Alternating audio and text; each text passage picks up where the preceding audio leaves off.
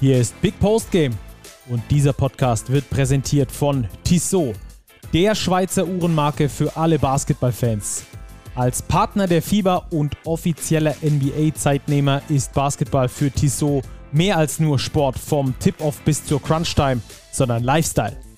Die sportliche Kollektion mit eigenen NBA-Uhren spiegelt das perfekt wider.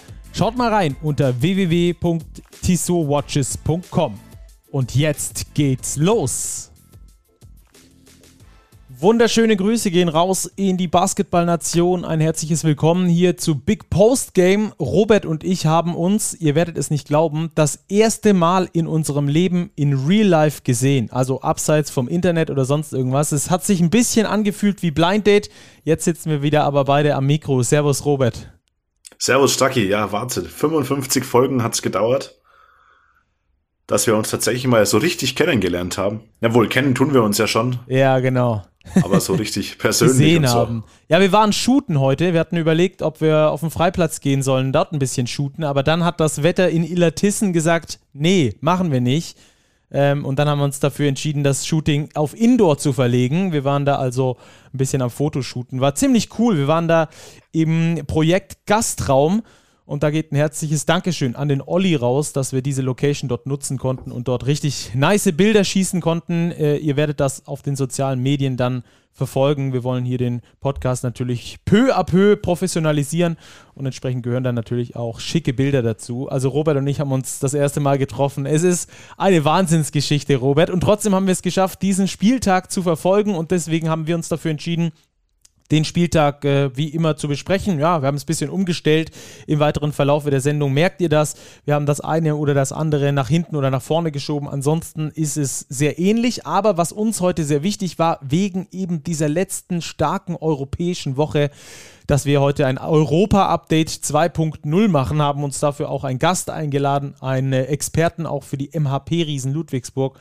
und werden heute ein bisschen intensiver über diese Themen äh, sprechen. Aber zuallererst, Robert, würde ich sagen, wir gehen mal auf das Courtside-Live-Spiel ein, das äh, die Mutter aller Derbys, wie man so schön sagt, oder? Zwischen Alba Berlin und den Telekom Baskets Bonn, weil sie eben schon so alt ist, diese Mutter der Derbys. ja, ich weiß nicht, ob es richtig ein Derby ist. Es ist so das Duell der alten Hauptstadt gegen die neue Hauptstadt. Ja, genau. Das, das Duell, das, das gibt es irgendwie schon immer in der BBL. Nur seit ganz, ganz langer Zeit war es, zumindest tabellenmäßig, wieder wirklich ein Duell auf Augenhöhe. Die Bonner sogar tabellarisch ja vor den Berlinern gestanden vor diesem Spieltag. Sie tun es auch nach dem Spiel, obwohl das Spiel die Berliner mit 89 zu 77 relativ souverän in Bonn gewonnen haben. Ja, ähm, es war ein Spiel, das mal wieder Spaß gemacht hat. Die beiden Mannschaften haben ja schon zweimal gegeneinander gespielt in dieser Saison. Einmal in der Liga, da haben die Telekom Baskets Bonn, ich glaube, am ersten Spieltag direkt gegen Alba Berlin gewonnen. Im Pokal haben die Berliner gewonnen. Jetzt haben wieder die Berliner gewonnen. Woran lag es aus deiner Sicht? Ja, die Berliner sind trotz der Reise aus Moskau, die sie in den Knochen hatten, sie haben ja am Freitagabend noch bei ZSKA gespielt, verhältnismäßig frisch aufs, pa aufs Parkett gekommen. Die Bonner haben es auch nach dem Spiel angesprochen. Alba hat den Ton gesetzt. Set the tone, hat Parker Jackson Cartwright gesagt. Und sie haben von Anfang an ihren Fluss in der Offensive gefunden und somit auch in jedem Viertel mindestens 19 Punkte erzielt. In der ersten Halbzeit sogar insgesamt 51. Und dieses Polster, das sie sich da erspielt haben, das haben sie dann eigentlich durch die zweite Halbzeit transportiert, haben die Bonner nicht mehr so richtig rankommen lassen und daher relativ ungefährdet, ungefährdeter als ich es gedacht hatte. Ich hätte gedacht, na, mit der Belastung, auch das war das neunte Spiel in 20 Tagen für die Berliner, wäre für Bonn vielleicht was drin gewesen aber letztlich unterm Strich wirklich eine solide, sehr souveräne Vorstellung von Alba Berlin. Lag auch daran, dass Alba die Rebounds kontrolliert hat in diesem Spiel. Insgesamt 51 Rebounds, die Alba Berlin sich dort geschnappt hat. 51 zu 32 diese Statistik gewonnen. Das ist ja eine Statistik, in der Bonn erstens richtig gut ist. Ähm, vor allem bei den Putbacks dann auch. Wir hatten das vor ein paar Sendungen mal äh, näher thematisiert. Und äh, zweitens natürlich auch eine Statistik, an der man ganz gut ablesen kann, wer welches Energielevel hatte. Und das ist schon angesprochen, die Berliner kommen ja aus einer Doppel-Euroleague-Woche. Maodolo hat äh, gar nicht mehr gewusst, wie viele Spiele er in den letzten 20 Tagen bestritten haben, hat. Es waren neun. Neun Spiele in 20 Tagen, die Alba jetzt in den Knochen hatte und er hat gesagt, wir sind einfach nur aus dem Flugzeug rausgehumpelt und irgendwie in diese Halle hatten eine Videosession und sind dann rein ins Spiel. Aber dafür haben sich die Berliner erstaunlich wenig overpowern lassen, oder? Ja, absolut. Sie waren frisch und das, glaube ich, ist in solchen Spielen, wenn du aus solchen Doppelspieltagswochen kommst, ganz, ganz wichtig. Dir von Anfang an eben nicht den Schneid abkaufen zu lassen, sondern genau das Gleiche zu tun, dem Gegner am besten den Schneid abzukaufen und die Kontrolle zu übernehmen. Und das ist Alba gelungen. Auch weil mit Chris Kumachi ein Big Man zurückgekehrt ist. Bei ZSKA waren ja sowohl Kumachi als auch Ben Lammers nicht spielfähig. Ben Lammers hat jetzt auch gegen Bonn pausiert, aber Chris Kumachi war wieder zurück und der hat natürlich mit seiner Länge erheblichen Einfluss gehabt. Ein Double-Double aufgelegt, 12 Punkte, 12 Rebounds, alleine 5 am offensiven Brett. Das hat für Alba schon ganz wichtige Akzente gesetzt.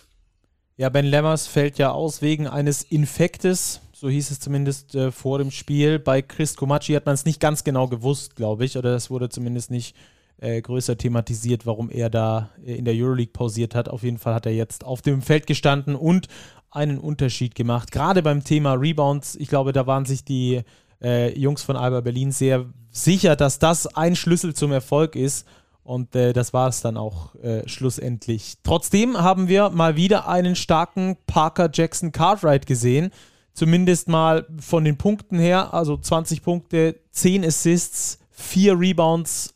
Äh, das sind schon mal krasse, krasse Quoten und, und krasse Zahlen auch, die äh, PJC da mal wieder aufgelegt hat. Auch wenn es von der Dreierlinie für ihn nicht ganz gut lief.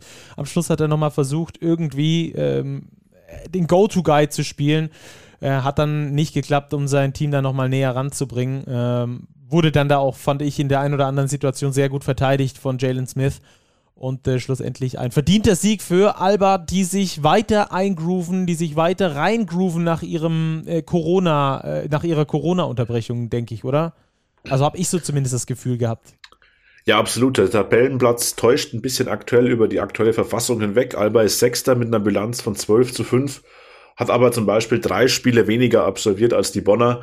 Also letztlich ist Alba die Mannschaft mit Ratio vorm Ulm, die die zweitwenigsten Niederlagen hat. Die Bayern führen die Tabelle ja an mit nur vier Niederlagen. Und dann von den Niederlagen gesehen ja Ulm und Alba, auch wenn die Tabelle aufgrund der Anzahl der Spiele noch ein bisschen verschoben ist. Was traust du den Bonnern noch zu in diesem Jahr? Für dich ein klares Playoff-Team? Für mich schon. Ja, für mich auch. Wir müssen auch erwähnen, dass sie jetzt im Duell mit Alba auch personell wieder geschwächt waren.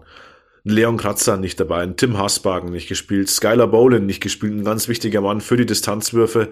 Und das ist natürlich schon in dem Kader, wie ihn die Bonner haben, eine massive Schwächung, wenn dir da drei potenzielle Rotationsspieler einfach mal wegbrechen ja, in Zahlen ausgedrückt, äh, drei Spieler haben fast 30 Minuten oder mehr gespielt. Also drei Spieler haben deutlich über 30 Minuten gespielt. Vielleicht können wir das äh, eher so formulieren. Der vierte, Mike Kessens, fast 30 Minuten. Also da ähm, mit einer sehr dünnen Rotation. Das hat auch äh, Thomas Isalo vor dem Spiel ja auch angedeutet, hat gesagt, wir haben eine ganz dünne Rotation und müssen trotzdem High-Intensity-Basketball spielen.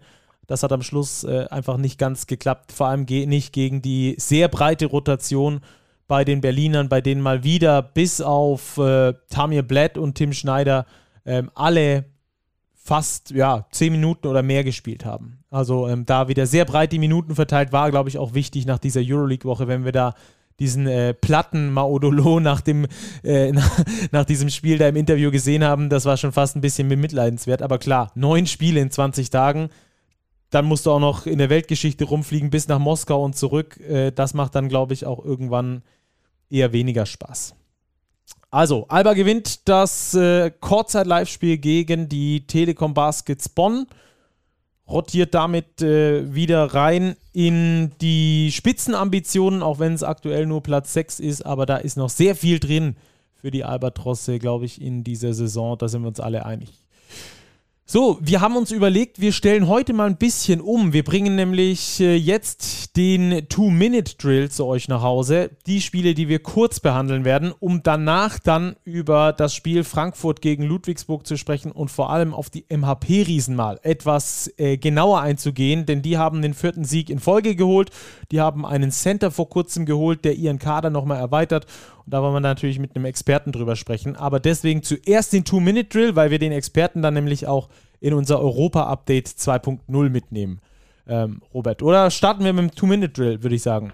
Start rein, Stacki. Wir hatten ja schon ein Spiel unter der Woche, einen massiven Befreiungsschlag, würde ich das mal nennen. Ja, auf jeden Fall. Äh, nämlich die EWE e Baskets Oldenburg haben in ihrem ersten Spiel unter Neutrainer Ingo Freier mit 109 zu 73 gegen die MLP Academics Heidelberg im Abstiegsknaller, wenn wir das so sagen wollen, gewonnen.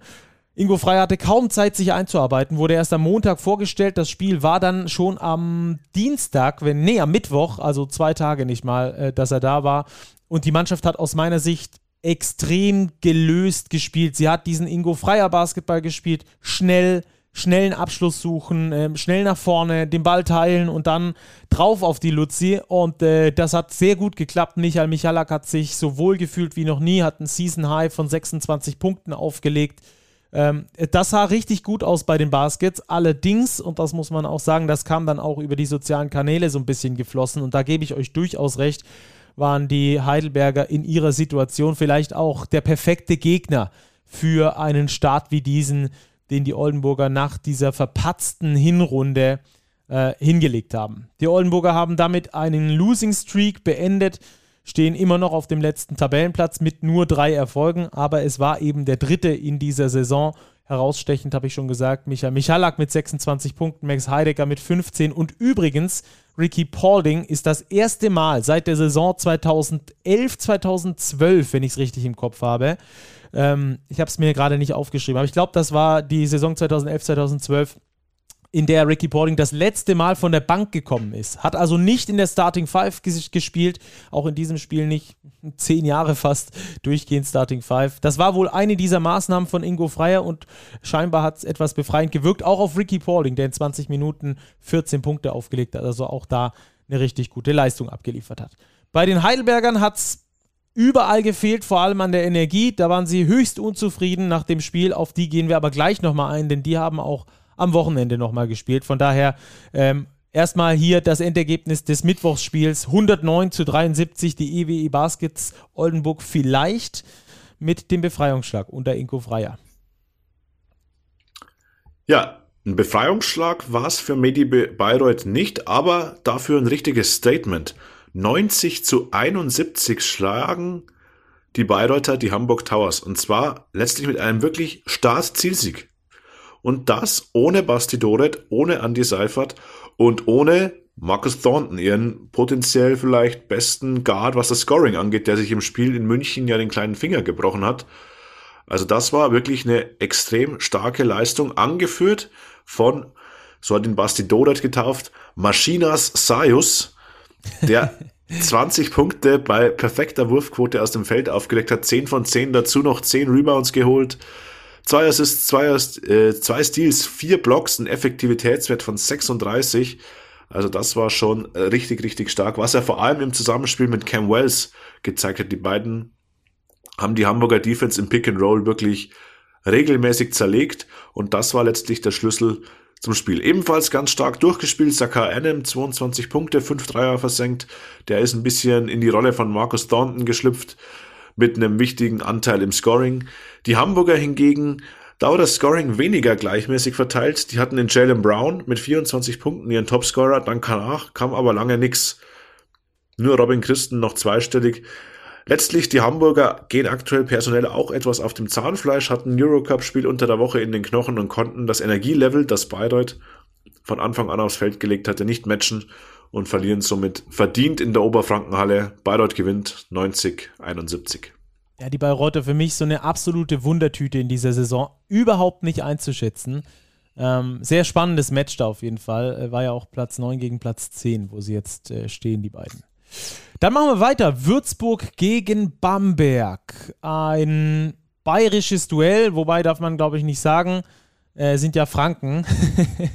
Aber es ist äh, spannend gewesen. Ja, aus dem Bundesland Bayern, deswegen darf man es vielleicht sagen. Naja, egal. Auf jeden Fall ein super spannendes Duell zwischen Würzburg und Bamberg. Die Würzburger hatten elf Niederlagen in Folge zu verzeichnen, bevor es gegen Bamberg ging und haben vor dem letzten Viertel mit zwölf Punkten geführt. Aber dann hat man so gemerkt, warum die Würzburger zuletzt so häufig verloren haben, denn sie, es hat sich eine bestimmte Angst entwickelt, davor zu gewinnen. Das kennt man von solchen Mannschaften, die viele Niederlagen in Folge einfahren. Somit konnte sich Bamberg dann nochmal richtig zurückkämpfen, sogar nochmal in Führung gehen in diesem letzten Viertel. Aber dann ganz zum Schluss äh, war es äh, Cam Hand, der äh, per Freiwurf das ganze Ding entschieden hat, hat den ersten gemacht, den zweiten daneben gesetzt und in 1,6 Sekunden ist dann den Bambergern nichts mehr gelungen. Cam Hunt übrigens auch ansonsten einer der spielentscheidenden Spielern auf Würzburger Seite. 21 Punkte in fast 35 Minuten Spielzeit bei sehr guten Quoten, über 50 Prozent aus dem Feld. Effektivität von 26, dazu noch 6 Assists abgeliefert. Also der hat eine richtig runde Partie abgeliefert, genauso wie Craig Moller, der auch auf 21 Punkte gekommen ist, der auch für die Bamberger eigentlich nicht zu stoppen war, 6 von 9 aus dem Feld, Effektivitätswert von 27.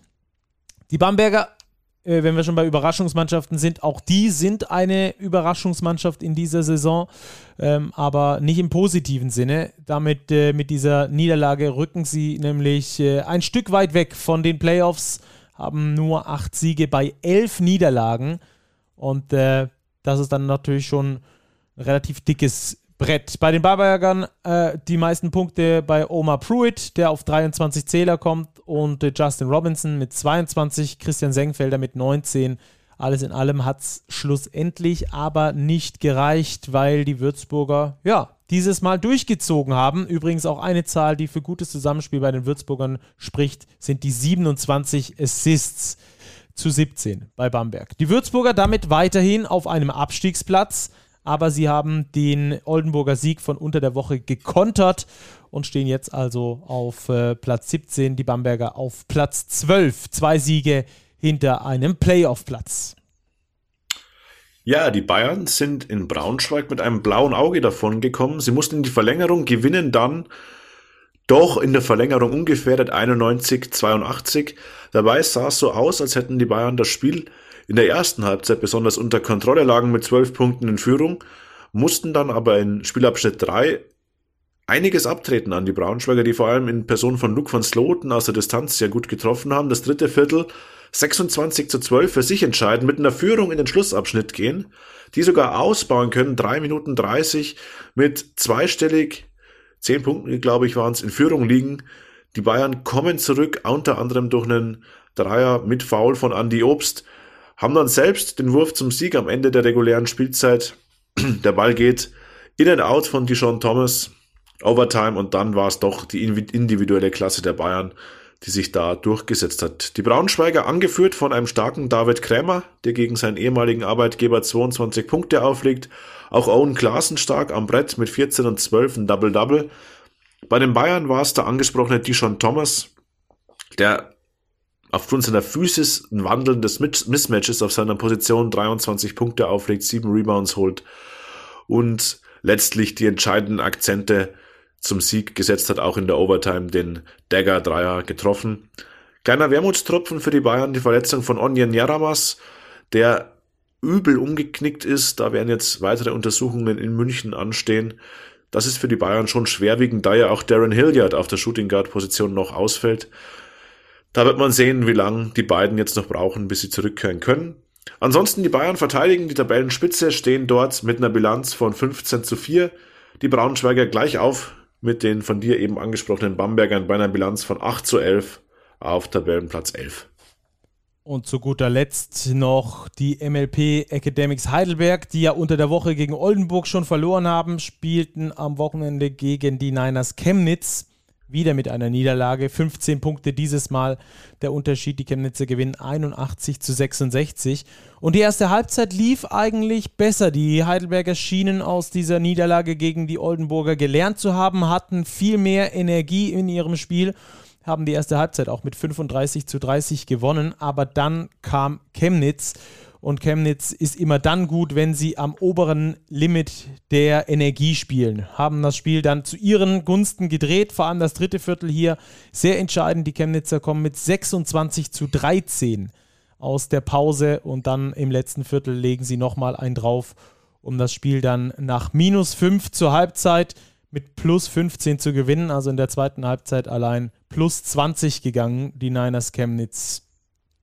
Alles in allem bei den äh, Heidelbergern nur zwei Spieler im zweistelligen Bereich, Brackett Chapman und Rob Lowry. Von den beiden kennt man das aus den letzten Spielen. Die haben ihre Mannschaft da auch in der ersten Halbzeit getragen, aber die Heidelberger müssen so ein bisschen aufpassen, dass sie nicht ganz unten mit reinrutschen. Sie haben noch zwei Siege Vorsprung, aber es war jetzt schon auch wieder die dritte Niederlage in Folge, die zweite in dieser Woche und äh, nach dem sehr, sehr starken Start der Heidelberger geht der Blick jetzt immer weiter nach unten. Ganz im Gegensatz zu den Niners Chemnitz, die sind immer noch unter den Top 4 der BBL. Wahnsinn. Nach 19 Spieltagen 13 Siege, 6 Niederlagen. Das war jetzt der 13. Sieg, wie gesagt, den sie sich da geschnappt haben. Besonders stark war Darian Atkins.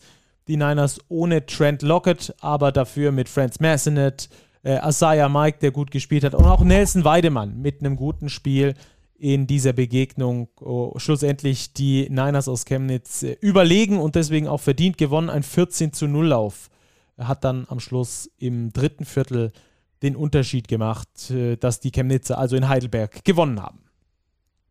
Das war unser Two-Minute-Drill. Soweit mal bis hierhin, was der Spieltag so hergegeben hat. Jetzt haben wir natürlich noch ein letztes Spiel und das wollen wir natürlich jetzt mit euch besprechen und auch mit Lukas Robert. Der ist bei uns bei Big, der Leiter Verlagswesen und Digitales. Und der kennt sich mit den MHP-Riesen herausragend aus, weil er dort die letzten drei Jahre gearbeitet hat als Pressesprecher. Und den wollen wir jetzt einfach mal mit reinholen, um mit ihm ein bisschen über die MHP-Riesen, die aktuelle Situation zu sprechen ähm, und ähm, wo es da noch hingehen kann. Rufen wir ihn einfach mal an, oder? Klingeln wir durch, Stacki. Ah, wäre natürlich auch noch gut, wenn ich ihn äh, mit meinem äh, iPad, äh, mit meinem Launchpad hier verbinden würde. Das wäre natürlich noch herausragend. So, jetzt können wir ihn anrufen. Den dürfen wir jetzt auch hören. Jawohl. Servus. Servus, Lukas. Alles gut bei dir? Selbstverständlich. Hier sind die Kollegen von Big Post Game. Du weißt es natürlich. Wer ruft dich sonst Sonntagabend 21.30 Uhr an, oder? Ja, die Gespräche sind allerdings tatsächlich eher, eher selten, aber ihr habt euch ja angekündigt, von dem her äh, doppelt geplant. Gut. Sehr gut. Wir haben den Spielplan soweit schon, äh, den Spielplan sage ich schon, den Spieltag soweit schon durchgekaut, aber ein Spiel haben wir uns übrig gelassen, um es mit dir zu besprechen und das ist die Partie zwischen Frankfurt und Ludwigsburg, vor allem weil wir natürlich über die Ludwigsburger sprechen wollen. Nicht nur über den heutigen Spieltag, sondern hauptsächlich natürlich über die bisherige Saison bei den MHP-Riesen. Du hast bis zum äh, Startpfiff der Saison, der aktuellen Saison noch für die MHP Riesen Ludwigsburg gearbeitet. Ähm, wie nimmst du die Riesen wahr in dieser Saison? Ähm, wo, sollen, wo sind die Ziele? Wo soll es für die MHP Riesen hingehen? Also ja, habe ich äh, bis, bis Ende September äh, für die Ludwigsburger gearbeitet. Das heißt, der, der erste Spieltag der aktuellen Saison war noch, war noch im Ludwigsburg äh, Arbeitsvertrag, alles andere dann nicht mehr. Ähm, und seitdem, also das, das erste Spiel war sicherlich, ähm, sicherlich gut. Das war ja ein knapper Sieg gegen Hamburg. Und von da an gab es dann aber ähm, sowohl im Pokal, wo man sich wie in, in, den letzten Jahren immer sehr regelmäßig in der ersten Runde direkt verabschiedet hat, aber ansonsten im, im nationalen Spielbetrieb ein, ein stetiges Auf und Ab. Also da gab's da gab's äh, sehr gute Spiele, die die auch dann beispielsweise München, auch wenn es verloren ging, ähm, aber einfach wo man am Optimum gespielt hat, auch gegen Alba Berlin zweimal ähm, gewonnen, direkten Vergleich gesichert. Das könnte ja im weiteren Saisonverlauf noch relevant sein und auch da gute Leistung gezeigt, obwohl aber Berlin eben jetzt einmal mit Quarantäne und einmal mit Doppelbelastung jetzt vielleicht nicht am, am Maximum ankam, aber trotzdem da durchaus gezeigt, dass man dass man wirklich, wirklich stark ist, dass man vielleicht nicht nur um die Playoffs mitspielt, sondern auch wie in den letzten Jahren sehr regelmäßig um den Heimvorteil. Und auf der anderen Seite gab es dann ja haarsträubende Niederlagen in Kreilsheim, sowohl im Pokal, also in der Liga, als auch in Göttingen, daheim gegen Chemnitz das sind jetzt alles Teams, die natürlich auch in den Playoff-Rängen stehen, aber wenn man, wenn man die Spiele da gesehen hat, war es schon, schon so ein bisschen, ähm, ja, dass, dass man sich gefragt hat, warum man da so arg unter den, unter den Möglichkeiten äh, bleibt. Das hat Ludwigsburg jetzt in den letzten Wochen, vielleicht, vielleicht seit dem Jahreswechsel, ein bisschen konsolidiert bekommen, was ähm, aber beispielsweise komplett gegensätzlich zu dem ist, wie es wie es international läuft, weil da hat man von Anfang an eher überperformt und in der ja, vielleicht schwierigsten Gruppe der Basketball Champions League die, die Gruppe gewonnen und sich mit 4 zu 2 sogar einen spielfreien, in dieser Hinsicht spielfreien Januar gesichert und da dann direkt die Runde der letzten 16 angegangen. Also von dem her, nach und nach kommt man da in ein ruhigeres Fahrwasser und wird erfolgreicher und ist wahrscheinlich jetzt circa auf dem Niveau, wo man sich selbst vom Saisonstart an erhofft hatte, dadurch, dass man den ganzen Kader zusammengehalten hat. Mhm. Äh, über Europa werden wir gleich nochmal ein bisschen ausführlicher sprechen, auch über die Basketball. Ja, ich dachte, ich fliege mal drüber über alles. Ja, alles gut, perfekt, perfekt. Äh, das bietet uns ja genug Anhaltspunkte, um nochmal äh, etwas genauer einzusteigen. Ähm, viele, die die MHP-Riesen nicht so richtig verfolgen, haben noch diese Traumsaison aus der vergangenen äh, Spielzeit noch im Kopf als es 30 Siege gab, äh, zu Hause ausschließlich gewonnen wurde. 30 zu 4 war da die Bilanz nach der regulären Spielzeit. Sie sind Hauptrundenmeister geworden. Ähm, was glaubst du, warum oder womit würdest du erklären, dass es jetzt dieses Jahr nicht ganz so rund läuft? War das einfach so eine krasse Overperformance? War das äh, einfach die Mannschaft, äh, die dort perfekt zusammengepasst hat mit zum Beispiel dem Puzzlestück MVP äh, Jalen Smith, der dann gegangen ist? Woran würdest du es genau festmachen? Ja, da kamen viele Sachen zusammen. Also das war, ob es jetzt die perfekte Situation und Saison für Ludwigsburg war oder nur nahe der Perfektion, äh, sei jetzt mal dahingestellt. Aber es war auf jeden Fall eine exzellente Saison, wo sehr, sehr viel zusammengepasst hat, wo Ludwigsburg einen herausragend äh, harmonisch funktionierenden Kader hatte. Und da war ja nicht nur Jalen Smith, sondern da war eine Halbserie lang Elias Harris auf der 5 und die zweite Halbserie Jamal McLean und später noch Oscar da Silva. Also das war schon ähm, in vielerlei Hinsicht sehr, sehr gut, auch mit, mit Barry Brown oder Desi Rodriguez kam da ähm, jetzt vielleicht nicht die im Rampenlicht äh, stehenden Spieler von der Bank, aber auf jeden Fall Spieler, die sowohl offensiv in Barry Brown, Desi Rodriguez auch offensiv, aber auch nochmal im Rebounding den Unterschied machen konnten. Und da klappte einfach sehr viel. Die, die Youngster waren, waren herausragend mit Selbstbewusstsein, Oberkante, Unterlippe ähm, ausgestattet. Und in diesem Sommer wurden die, ja, die Leistungsträger wurden ja nahezu alle gehalten. Oscar da Silva und Jalen Smith, aber aber beide nicht. Und ähm, auch darüber hinaus gab es natürlich ähm, ja den ein oder anderen Spielerwechsel mit Transfer, der der nicht wirklich funktioniert hat. Also letztlich war ja bis Justin Simon, dann kam jeder Neuzugang da und dann auch wieder weg. Also egal, ob das jetzt Quinton, Quinton Hooker, David Walker, Scotty James Jr., Jalen Hans, Jolie Childs äh, und so weiter und so fort. Also allein die Aufzählung ist schon fast ein ganzes Team. Ähm, also da, das war das war das eine. Die haben halt die, die Nachverpflichtungen bzw. die Neuverpflichtungen im Sommer haben nicht die Lücken geschlossen, die ähm, eben durch die Abgänge entstanden waren. Und dass man das nicht eins zu eins schließen kann, war klar. Aber wenn man natürlich Spieler verliert und die Lücken nicht schließen kann und dazu noch äh, James Wood hat sich verletzt und die anderen natürlich auch vielleicht jetzt nicht beim 110 Prozent Leistungslimit sind, sondern irgendwie zum Saisonstart nur bei 90, 95 Prozent, dann ist vielleicht immer ein bisschen, bisschen schlechter und ein bisschen Underperformance, äh, die dann da vorher, vorherrscht. Aber man muss ja auch sagen, also Ludwigsburg war jetzt auch im ersten, im ersten Saisondrittel und der ersten Saisonhalbzeit jetzt nicht wahnsinnig schlecht, sonst würde man nicht jetzt mit einer 13 zu 6 Bilanz, äh, hat man glaube ich im, auf Platz 5 stehen. Und demnach, das war dann alles, ja, jammern auf einem sehr hohen Niveau, ähm, wo man natürlich aber auch gesehen hat, im letzten Jahr, Ludwigsburg kann dieses Niveau schon gehen und wenn man dann natürlich sagt, okay, eigentlich wurde der Kader wieder ähnlich gut zusammengestellt, äh, ist es für den einen oder anderen vielleicht überraschend, dass man dann eben nur in Anführungszeichen Fünfter ist. Hm. Lukas, lass uns mal den Kader im Blick behalten. Ich erinnere mich immer gerne an Andrea Trinchieri, der gesagt hat, ja, die Ludwigsburger, die sollte man nicht im Oktober und November bewerten, weil dann werden die noch 42 Spieler austauschen, um dann im Frühjahr ihren besten Basketball zu spielen. Jetzt hat man mit Justin Simon, den du schon angesprochen hast, einen Spieler gefunden, der hervorragend passt und erst kürzlich mit Ethan Happ einen Center-Spieler verpflichtet, der jetzt auch im Spiel gegen die Frankfurter beim Auswärtssieg mit 13 Punkten und 9 Rebounds, ein Plus-Minus-Wert von plus 11 sein vielleicht bestes BBL-Spiel gezeigt hat für die Riesen. Was zeichnet ihn aus? Was kann er der Mannschaft geben? Ist er der Center, der den Riesen gefehlt hat? Er hat sogar sein bestes BBL-Spiel gemacht, also rein statistisch zumindest.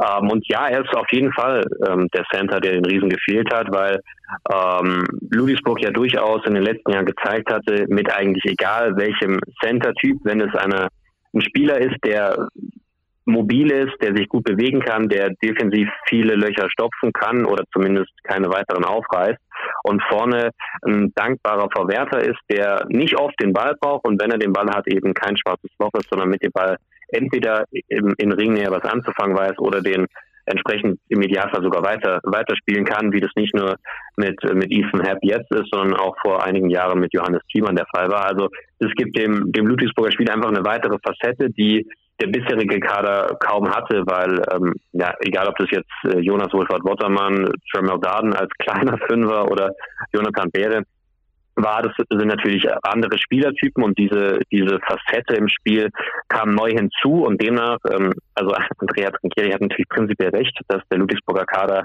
mit am meisten jede Saison immer durchwechselt wird.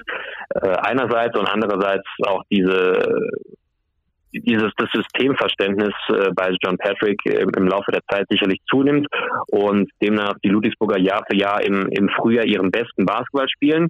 Der ist sicherlich auch wenn man jetzt mit, mit Ulm oder so vergleicht, deutlich berechenbarer, weil dieses Spielsystem eben nicht auf die äh, auf viele Varianten ähm, abzielt, sondern eher auf die auf die Perfektion der der wenigen Dinge, die man dafür aber umso besser machen möchte. Und diese Maschine ähm, läuft natürlich nur, wenn man nicht nur irgendwie Full Court Press macht und sich dann danach schlagen lässt, sondern auch die entsprechenden entsprechenden Schlüsse und Mehrwerte daraus zieht. Und das hat Ludwigsburg in den letzten Jahren immer herausragend gut gemacht und da auch unter John Patrick eine gewisse Transformation geschafft. Nämlich am Anfang seiner Zeit in Ludwigsburg war es, war es so, dass man immer in die Playoffs kam, dann aber dann doch recht schnell der Stecker gezogen wurde, weil man sehr eindimensional ähm, gespielt hat. Ähm, und mittlerweile ist der Kader dahingehend dann schon ähm, versatiler aufgestellt und ähm, variabler aufgestellt, dass man eben auch in den Playoffs und ähm, in der Hochphase der Saison ein, ein gefährliches Matchup äh, darstellt, was, was eine gute Chance auf einen tiefen Playoff-Run hat und eben nicht auf den Plätzen sechs bis acht einläuft und sich in Erstrunden aus gegen Alba oder Bayern, Bayern abholt, sondern auch gegen die zwei beispielsweise ähm, hochkompetitiv unterwegs ist. Ja, wir haben letzte Woche ja mit Thorsten Leibenhardt gesprochen, dem Sportdirektor von Ratio Farm Ulm. Und der hatte gesagt, äh, Ulm gehört nicht zu dem Programm, das sich vor der Saison überlegen kann, welchen Stil von Basketball sie spielen möchten, sondern sie schauen erstmal, welche Spieler sie bekommen. Sie haben natürlich eine Grundidee und basteln dann daraus quasi ihre Spielidentität. Äh, jetzt ist das ja bei Ludwigsburg äh, aus meiner Sicht zumindest ganz anders. Da ist eine klare Spielidentität äh, und äh, Spieleridentität, die auch gefordert ist und auch eine Mannschaftsidentität, die schon vorhanden ist. Und dafür werden dann die Spieler gesucht. Also einfach vielleicht das Ganze äh, bisschen umgedreht. Siehst du trotzdem, du hast gerade gesagt, du hast eine Entwicklung in den letzten Jahren gesehen, hast du auch eine Entwicklung gesehen von dem Spielstil, jetzt mal angenommen, von letztem Jahr zu diesem Jahr schon? Oder ist das exakt dasselbe Prinzip? exakt derselbe Baukasten, nur ein paar andere Spieler mit dabei. Ja, der, der, Baukasten ist allein dahingehend anders, dass das Ludwigsburger System, da, da stimme ich dir natürlich völlig zu, in der Defensive, das, da, da wird nicht während der Saison überlegt, was man da möchte, sondern da ist schon, bevor die erste Preseason und der erste Vertrag ausgehandelt ist, ganz klar, wie das Defensivsystem aussehen soll. Und danach ähm, wird ja auch wird ja in Ludwigsburg auch rekrutiert äh, nach Charakter, nach Einstellung, nach Leidenschaft und unbedingt im Einsatzwillen. Und äh, wenn du den defensiv bringst, dann gibt es auf der anderen Seite offensiv natürlich auch, auch weitaus mehr, mehr Freiheiten im Ludwigsburger System, das ja dann doch durchaus viel auf eins gegen eins ähm, ja, Spiel angelegt ist, auf einen Überpowern auf der eigenen Position, auf ein Mehr an Wurfchancen im Vergleich zum Gegner und einfach in dem Sinne vielleicht nicht, dass man qualitativ als Team besser ist, aber die Einzelspieler besser sind oder zumindest so hoch, hochprozentig gereboundet wird, dass man sich das in gewisser Weise kaschieren kann.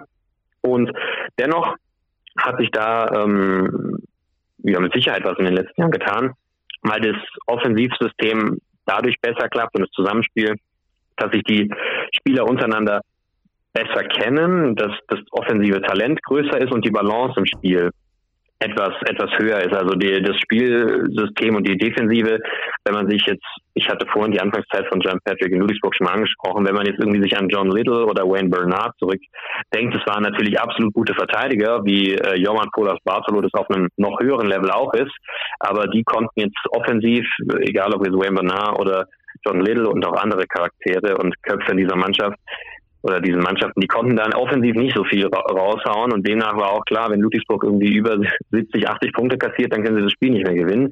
Und äh, das haben sie jetzt schon geschafft, dass sie auch, ob das jetzt Jordan Hals oder andere sind, da gibt es schon offensive Qualitäten in einem defensiv orientierten Kader, die auch Spiele entscheiden können. Und nicht nur im Alleingang, sondern auch mit ihren Mitspielern. Und dass da durchaus der Ball laufen gelassen werden kann, ähm, haben die haben die Riesen ja in den letzten Wochen und auch Monaten gezeigt. Sicherlich nie auf einem Niveau vielleicht, wie das Alba Berlin in seiner Offensivbrillanz hinbekommt, aber das ist ja in Ludwigsburg auch nicht der Anspruch. Das stimmt wohl. Ähm, lass uns die Ludwigsburger gleich abschließen, aber es gibt natürlich ähm, e, auch nicht nur äh, Leute, die sagen, Mensch, alles geil, was da in Ludwigsburg passiert. Es gibt da natürlich auch so ein paar Kritikpunkte. Der eine ist natürlich, das äh, haben wir schon angesprochen, diese hohe Spielerfluktuation, da ist eigentlich einmal der komplette Kader ausgetauscht wird, jetzt mal böse gesagt, während eines ähm, während einer Saison. Ähm, und andererseits die Allmacht, äh, die John Patrick natürlich auch hat in diesem Verein. Ähm, ich sehe als neutraler Beobachter, der die Ludwigsburger seit ungefähr zwölf Jahren verfolgt, also als Journalist ähm, verfolgt, sehe ich dort äh, zum einen natürlich den großen Vorteil, dass mit John Patrick der Erfolg nach Ludwigsburg zurückkam, dass der alles aufgebaut hat, was dort aktuell ist. Auch das Jugendprogramm ist ja sehr erfolgreich. Andererseits, wenn John Patrick dort nicht mehr sein sollte, weil er ist eben diese Identität des Vereines, alles geht über ihn, ähm, dann sehe ich Ludwigsburg da auch vor großen Problemen. Oder wie siehst du das als, als Beobachter?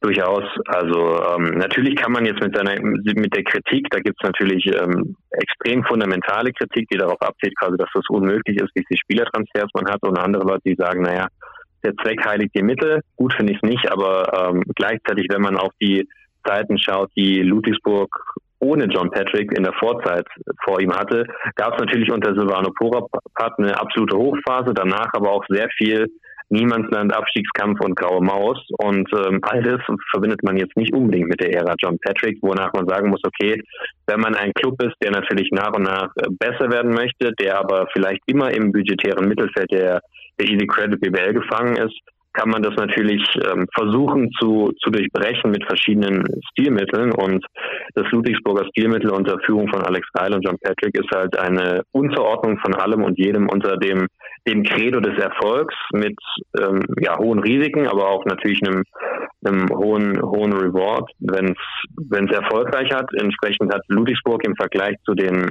in dem Sinne gleichwertigen ähm, Clubs aus dem eher hinteren Playoff-Tableau in den letzten Jahren eher oder quasi immer überperformt und auch Spieler in die NBA und Euroleague entwickelt, die in einer Masse, wie das andere Clubs nicht bekommen haben. Ähm, der, dennoch, ähm, John Patrick ist sich da nicht zu schade und sein Ruf auch ohnehin äh, schon so weit bekannt, dass er sagt, hey, wenn das nicht passt, dann muss ich dich nicht bis März durchschleppen, sondern ich sage dir schon im September. Ähm, und äh, das ist ja auch natürlich so, dass die, die Strikte im, im System und im Club schon dazu führt, dass es klar ist, okay, ähm, also du kannst gerne auf deine zweite und dritte Chance warten. Die wird aber, wenn du nicht Lamont Jones heißt und ganz viele verschiedene Umstände zusammenkommen, nicht nochmal kommen, sondern dann, dann war es das und demnach natürlich auch nicht, auch nicht förderlich ähm, für die Spieler, weswegen dann die Trennungsgespräche ja meistens eher beidseitig ähm, positiv abgeschlossen sind. Und äh, dennoch natürlich durchaus kritikwürdig, weil man sich, äh, weil man sich ja in gewisser Weise selbst limitiert, ähm, wenn man, wenn man sich immer am sportlichen Erfolg der ersten Mannschaft ähm, orientiert und nicht äh, ja, Oldenburg hat in den letzten Jahren, auch wenn das so, so als Beispiel zu, um die herzuziehen, in den letzten Jahren ähm, sportlich ähm, ähnlich gut performt wie Ludwigsburg, ähm, wenn auch vielleicht mit einem bisschen höheren Budget, aber gleichzeitig mit einem Clubzentrum und andere äh, Trainingsbedingungen geschaffen. Und ähm, das ist natürlich was in Ludwigsburg, da ist man noch nicht so weit, ähm, versucht aber eben mit anderen Stilmitteln als andere Clubs und einem eben sehr speziellen Image des unbedingten Einsatzes und großen Erfolgs da voranzukommen. Und du hast das Jugendprogramm schon angesprochen. Also da entwickeln sich auch nachhaltig viele Dinge, die, die herausragend gut funktionieren. Und egal ob jetzt in der NBBL oder in der in der Regionalliga in den letzten Jahren, da kommt schon mehr und mehr nach und ja auch mittlerweile in der ersten Mannschaft an. Ja, das ist auch so das erste Nachhaltige, was ich auch in Ludwigsburg sehe, was aufgebaut wird mit dem Jugendprogramm, mit der zweiten Mannschaft, dass da peu à peu aufgebaut wird, ähm, was Nachhaltigkeit angeht. Ansonsten ist halt der kurzfristige Erfolg das, was zählt. Deswegen werden auch die Spieler so ausgewechselt. Deswegen wird auch äh, alles dafür gegeben, dass jetzt und sofort der Erfolg da ist. Wenn äh, dann das irgendwann nicht mehr der Fall sein sollte, dann bin ich sehr gespannt, wie es da weitergeht. Aber ist ja aktuell nicht der Fall, von daher müssen wir da gerade eben nicht drüber nachdenken. Vielleicht letzte Frage, was glaubst du, ähm, wo landen die MHP-Riesen am Ende der Saison? Stand jetzt? Ich kann mir, kann mir schon vorstellen, dass die Saison circa so zu Ende geht, wie sie aktuell dastehen. Also so Platz um Platz 5, eher aber ähm, im ja, also wenn sie noch eine Chance aufs Heimrecht hätten, eher Richtung Platz 4, aber nicht, nicht höher. Ähm, aber auf jeden Fall eine gesicherte Playoff-Teilnahme und nicht, dass sie nicht dieses eine Team sind, wo sie, wo sie nach aktuell aussieht, die hinten rausfallen, aber auch jetzt keins, was noch den Angriff nach oben, oben wagt. Sie haben in den letzten Wochen ja jetzt mit, mit Hap, mit heute Tekau Cotton sich verstärkt, um einfach die, die Form zu konsolidieren, um in der Champions League voranzukommen. Da wird sicherlich auch noch einfach durch die Doppelbelastung und verschiedene Spiele immer mal wieder vielleicht, wie auch in der Hinrunde, habe es vorhin angesprochen, mit Chemnitz, Karlsheim, Göttingen den ein oder anderen äh, Ausrutscher geben, aber da auf jeden Fall gesicherte Playoff-Teilnahme und dann äh, wird man da von, von einem der mittleren Playoff-Ränge meiner Einschätzung nach ähm, versuchen, einen tiefen Playoff-Run zu starten. Und der Kader von letztem Jahr hat ja mehrheitlich in diesem Sommer, ich durfte ja, um, um auch da die, den Kreis zu schließen, in den eigenen Pressemitteilungen zitieren, äh, sich vorgenommen, dieses Jahr ähm, was Großes zu schaffen und mehr zu schaffen als letztes Jahr. Und das wäre ja international äh, quasi alles, weil man letztes Jahr nicht international gespielt hat, aber national mindestens eine, eine Finalteilnahme. Und ähm, wenn Ludwigsburg das natürlich erreichen äh, sollte, ein herausragender Erfolg in der Clubgeschichte. Ja, Tremel Darden hat mir vor zwei Tagen im Interview gesagt, er möchte Titel gewinnen. Also schauen wir mal ganz gut, genau drauf. Gut, da, da, war ich, da war ich nicht dabei, das stimmt, ja. aber ich war tatsächlich dabei, als er, als er zum Media Day und in, in der Kabine und in verschiedenen Hinsichten gesagt hat, dass er nicht mit 40 noch Basketball spielt, um Zweiter zu werden. Genau. Also das, ähm, das treibt mich schon die ganze Zeit an und das, das, sind natürlich viele, viele Spieler, egal ob das jetzt Wobo, Johann Polas Bartolo sind, die sind vielleicht noch nicht 40 oder sicher noch nicht 40, aber die wissen auch, dass sich die Karriere nach und nach dem Ende zuneigt und dass die eigentlich schon Bock haben und extrem extrem kompetitiv sind und sie natürlich in einem System spielen. Wir haben es ja schon angesprochen, dass sich dem unbedingten Erfolg unterordnet und alles andere als der unbedingte Erfolg ist natürlich leider nicht zufriedenstellend. Ja. Jetzt schauen wir mal drauf. Äh, Lukas, du bleibst noch bei uns. Robert hat nämlich noch die Starting Five des Spieltages, bevor wir dann zum Europa-Update rüber switchen und mal besprechen, was so im FIBA Europe Cup bis zur Euroleague gerade bei den deutschen Teams so abgeht. Da hatten wir eine sehr erfolgreiche letzte Woche, wollen wir gleich drüber sprechen. Jetzt aber erstmal, Robert, du mit deiner Starting Five des Spieltages. Wer ist drin? Ja, es geht gleich los mit einem Ludwigsburger. Ich gehe auf der Point Guard Position mit Jonah Radebo, der eine sehr, sehr starke Allround-Performance geliefert hat beim Sieg in Frankfurt. 16 Punkte, 3 Rebounds, 5 Assists, 4 Steals, auch 2 Würfe geblockt. Also wirklich sehr, sehr starke Leistung auf der Aufbauposition. Auf der 2 habe ich Cam Hunt von S. Oliver Würzburg, der ja, wie wir angesprochen haben, die entscheidenden Punkte, beziehungsweise den entscheidenden Punkt markiert hat einer von seinen 21 insgesamt, die den Sieg für Würzburg letztlich perfekt gemacht haben. 34 Minuten auf dem Parkett. Sehr, sehr starke Leistung von ihm. Und dann gehen wir in ein großes Lineup auf den Forward und auf der Center-Position. Dishon Thomas, auch über ihn haben wir gesprochen bei den Bayern. 23 Punkte, den entscheidenden Wurf in der Verlängerung getroffen, der den Deckel drauf gemacht hat. Insgesamt mit einem Effektivitätswert von 27. Mal wieder bester Münchner in der BBL. Power Forward Luke Sigma im Kurzzeit-Live-Spiel knapp an einem Triple-Double vorbeigeschrammt. 12 Punkte, 8 Rebounds, 10 Assists. Er ist die Schaltzentrale bei Alba, keine Frage. Und auf der Center-Position haben wir Maschinas Sayus, ja, der ein perfektes Spiel abgeliefert hat. 10 von 10 aus dem Feld, 21 Punkte, 10 Rebounds und den Spieltagsbestwert im Effektivitätsranking 36. Das ist schon richtig, richtig stark. Und der Mann beweist Woche für Woche, dass er nicht umsonst bei uns im Halbjahreszeugnis ganz vorne mit dabei war. Maschina Sayus, der Tweet kam von Basti Doret, fand ich überragend. Hab haben wir uns äh, mit Robert richtig den Ast gelacht. Also richtig, richtig gutes Wortspiel. Maschina Sayus, der wird uns auch, glaube ich, noch ein bisschen Spaß machen in dieser Saison. Okay, das war's von diesem Spieltag erstmal. Da kommt erstmal unser Trinkieri reingeschneit. Beep. Beep. Ciao. Aber wir sagen jetzt erstmal Hello zu Europa. Da war es ja in der letzten Woche ähm, sehr cool. Da, da, lief richtig viel europäischer Basketball und auch richtig erfolgreich. Und wir wollen uns von unten nach oben arbeiten, sozusagen. Wir wollen mit dem FIBA Europe Cup dieses Mal starten. Da sind wir in der Zwischenrunde, also in Runde 2. Und da gibt es noch zwei deutsche Teilnehmer Ähm, einmal Medi Bayreuth, die stehen aber mit 0 zu 5 bereits schon fest als ausscheidende Mannschaft in Gruppe I und in Gruppe J.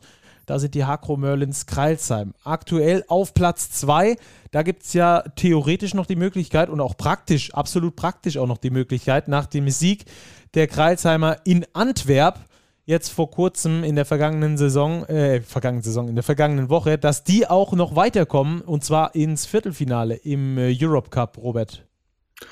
Ja, da steht jetzt am kommenden Dienstag ein richtungsweisendes Spiel auf dem Programm. Man spielt zu Hause gegen Kiew, wobei man das Hinspiel mit minus zwei verloren hat. Und die Bilanz der Kralsheimer aktuell 2 zu 2. Kiew hat ein Spiel weniger, steht bei 2 zu 1.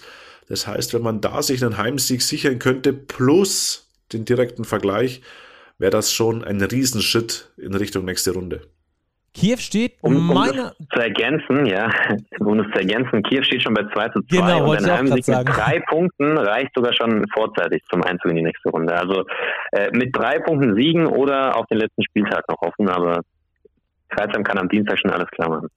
Dann ja, lieber mit drei Punkten siegen. Und es wäre wichtig ja. für die Kreilsheimer, denn am letzten Spieltag geht es gegen den Tabellenführer, nämlich in dieser Gruppe, gegen Reggio Emilia, die bisher noch äh, ohne Niederlage sind. Also jetzt gegen Kiew Basket das Ding holen und die Kreisheimer wären im Viertelfinale. Es ist ja sowieso schon eine historische Saison für die Hakro Merlins Kreisheim, dadurch, dass sie überhaupt das erste Mal international spielen. Ich durfte ja danach mit nach äh, Dänemark fahren zum Auftakt gegen die Backen Bears und ähm, davon live oder per, per, per, Reportage berichten. Live war es nicht, aber per Reportage. Ähm, und das wäre auf jeden Fall ein richtig dickes Ding, vor allem gegen Kiew Basket und vor Zuschauern. Ich glaube, das kann auf jeden Fall auch nochmal einen Unterschied machen, oder Lukas? Ja, mit Sicherheit. Also Kreisheim hat äh, ohne Frage eine der besten Atmosphären äh, ohnehin in der in der Liga, aber auch jetzt gerade mit den Geisterspielen ist der Malus, dass weniger Zuschauer da sind in Kreisheim sicherlich am geringsten, äh, weil einfach die die, die Zuschauer äh, eine frenetische, frenetische Stimmung abfeiern und äh, ja, Entscheidungswoche für Kreuzheim, weil das Spiel gegen Kiew ist ja Mittwoch, das Nachholspiel gegen Reggio Emilia, ich glaube am Freitag und demnach äh, wissen sie am Samstag schon, ob sie eine Runde weiter sind oder nicht. Aber mit den mit den Fans im Rücken bin ich mir ziemlich sicher, dass Kreuzheim das am Dienstag macht. Das Hinspiel in Kiew, da waren sie ja personell arg gebeutelt und haben dann eben trotzdem nur noch mit zwei Punkten verloren. Jetzt mit Fans und durchaus voll auf dem Roster wieder zu Hause, sollte das doch machbar sein. Genau, Dienstagabend, 19 Uhr. Unsere Daumen sind auf jeden Fall gedrück, gedrückt für die Hakro Merlins Kreilsheim, dass da das nächste historische Ereignis stattfindet. Ein Sieg plus drei gegen Kiew und sie sind im Viertelfinale um den äh, FIBA Europe Cup. Vielleicht, äh, Robert, kannst du uns noch ganz kurz abholen, wie es dann da weitergehen könnte im FIBA Europe Cup? Ja, dann geht's eigentlich relativ easy weiter. Es steht nach dem Viertelfinale, Halbfinale und Finale an. Und die drei letzten Runden, also ab dem Viertelfinale, werden im Modus Hin- und Rückspiel gespielt. Also jede Mannschaft hat ein Heimspiel und jede Mannschaft hat dementsprechend auch ein Auswärtsspiel. Und es wird über Kreuz gespielt, also der erste der Gruppe I gegen den zweiten der Gruppe J und so weiter, bis man dann letztlich einen Sieger hat, der auch nach maximal zwei Finalspielen dann feststeht. Genau, und es kann da noch äh, gegen Gegner gehen wie Başak hier, wie Benfica, Lissabon oder eben auch Reggio Emilia dann in den späteren Runden nochmal. Sollten da beide weiterkommen. Also, das ist das Update aus dem FIBA Europe Cup. Medi Bayreuth ist leider wegen der letzten Niederlage schon ausgeschieden. Mit 0 zu 5 stehen sie da und äh, haben jetzt noch ein Spiel und äh, werden sich dann aus dem FIBA Europe Cup verabschieden. Das tun wir jetzt auch und springen rüber in die Basketball Champions League. Da gibt es nur noch einen deutschen Vertreter, denn äh, die EWE e Baskets Oldenburg haben in der Champions League eine ähnlich erfolgreiche Saison gespielt wie in der BBL, also gar nicht. die MAP-Riesen, die haben sich da als Tabellenerster ähm, direkt in die nächste Runde, in die Top 16 reinkatapultiert. Also die mussten nicht noch durch die Play-Ins, da haben sie sich zwei Spiele mindestens gespart. Entsprechend äh, frisch sind sie da jetzt. Da ist das Spiel am vergangenen Montag gegen Galatasaray Istanbul ausgefallen. Jetzt äh, am, wann ist es denn? Dienstag oder Mittwoch? Mittwoch. Mittwoch, Mittwoch. geht's äh, zu Hapoel Holon nach Israel. Was ist denn von denen zu erwarten, Lukas? Ach, von denen ist von denen ist einiges zu erwarten, wobei die in gewisser Weise eine Wundertüte sind, denn die mussten in die Play-ins und haben sich da dann knapp gegen Besiktas Istanbul durchgesetzt, obwohl sie ihren Trainer während den während dieser Play-ins ähm, gewechselt hatten, obwohl sie mit Mark Ogden noch einen ehemaligen ehemaligen Würzburger abgegeben haben, aber sind da so ein bisschen zusammengewachsen und zusammengeschweißt worden, haben sich jetzt auch nochmal verstärkt, verstärkt unter anderem mit mit Hayden Dalton, der ähm, ja, in Ludwigsburg zwar den Vertrag unterschrieben hat, aber kein Spiel gemacht hatte. Ähm, also der auch recht schnell da und schnell wieder weg war. Vielleicht hat der noch eine offene Rechnung. Ähm, aber auch mit Joe Ragland und äh, mit einigen anderen ähm, Kandidaten im Kader durchaus durchaus gutes Team. Hat letzte Woche deren Spiel gegen GDA Dijon nicht ausgefallen, ähm, knapp verloren. Demnach auch klar für Ludwigsburg. Sie haben ja schon gegen Dijon das Hinspiel gespielt und deutlich gewonnen würde ihnen schon gut zu Gesicht stehen, Cologne äh, zu besiegen und da in der Gruppe auf 2 zu 0 zu stellen und sich wieder an die, an die Spitze zu setzen, denn die ersten zwei qualifizieren sich ja für die nächste Runde und ähm, klar, drei bis vier Siege brauchst dafür mindestens mal, äh, also drei mindestens, vier wahrscheinlich und wenn man jetzt schon auf 2-0 nach zwei Spielen stellen würde, wäre das, schon eine, wäre das schon eine gute Sache, denn Galatasaray gilt, ähm, auch weil die ebenfalls nochmal nachverpflichtet haben in der Gruppe, als der Favorit. Aber mit Todesgruppen kennen sich die Ludwigsburger ja aus, haben sich da in der Group, in der Group Stage, in der normalen Group Stage schon äh, durchgesetzt. Gegen Teneriffa, gegen Promete aus, äh, aus der Ukraine und auch gegen Sassari aus Italien. Also das war schon eine Hammergruppe, die sie dort hatten. Also entsprechend die Ludwigsburger haben da äh, beste Karten, um in die nächste Runde einzuziehen. Das werden jetzt auch die nächsten Wochen zeigen wie es dann da vorangeht. Die Ludwigsburger jetzt aktuell mit drei Auswärtsspielen, jetzt erst in Frankfurt gewesen, dann in Holon und dann, wenn ich es richtig weiß, gegen Chemnitz in der Bundesliga. Ja. ja. Ja, also das ist das nächste Programm für die Ludwigsburger. Die haben also beste Chancen, haben erst ein Spiel in dieser zweiten äh, Group Stage gespielt. Die müssen unter die ersten zwei kommen, um dann ins Viertelfinale zu kommen. Und auch dort geht es meines Wissens nach im Hin- und Rückspielverfahren zwischen Viertelfinale dann ab dem Viertelfinale dann weiter. Das ist die Basketball Champions League aus deutscher Sicht. Ähm, dann springen wir rüber zum Eurocup. Da gibt es zwei Vertreter. Dort sind zwölf von 18 Spieltagen gespielt. Dort gibt es ja zwei Zehnergruppen. Die jeweils acht Besten qualifizieren sich für die Playoffs. Äh, die Ulmer aktuell richtig gut mit am Start in der ersten Gruppe.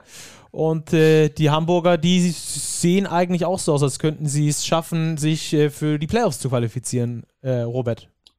Ja, die Hamburger stehen zwar in Anführungszeichen nur auf Platz 8, haben aber auch schon fünf ihrer zwölf Spiele gewinnen können. Und wenn wir auf die Tabelle blicken, sehen wir mit Trento und Wroclaw aus Polen zwei Teams, die erst einen respektive zwei Siege auf dem Habenkonto haben.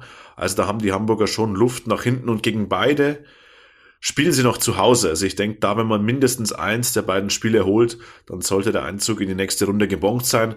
Ganz ähnlich für die Ulmer, die stehen ja jetzt schon bei einer Bilanz von 6 zu 6.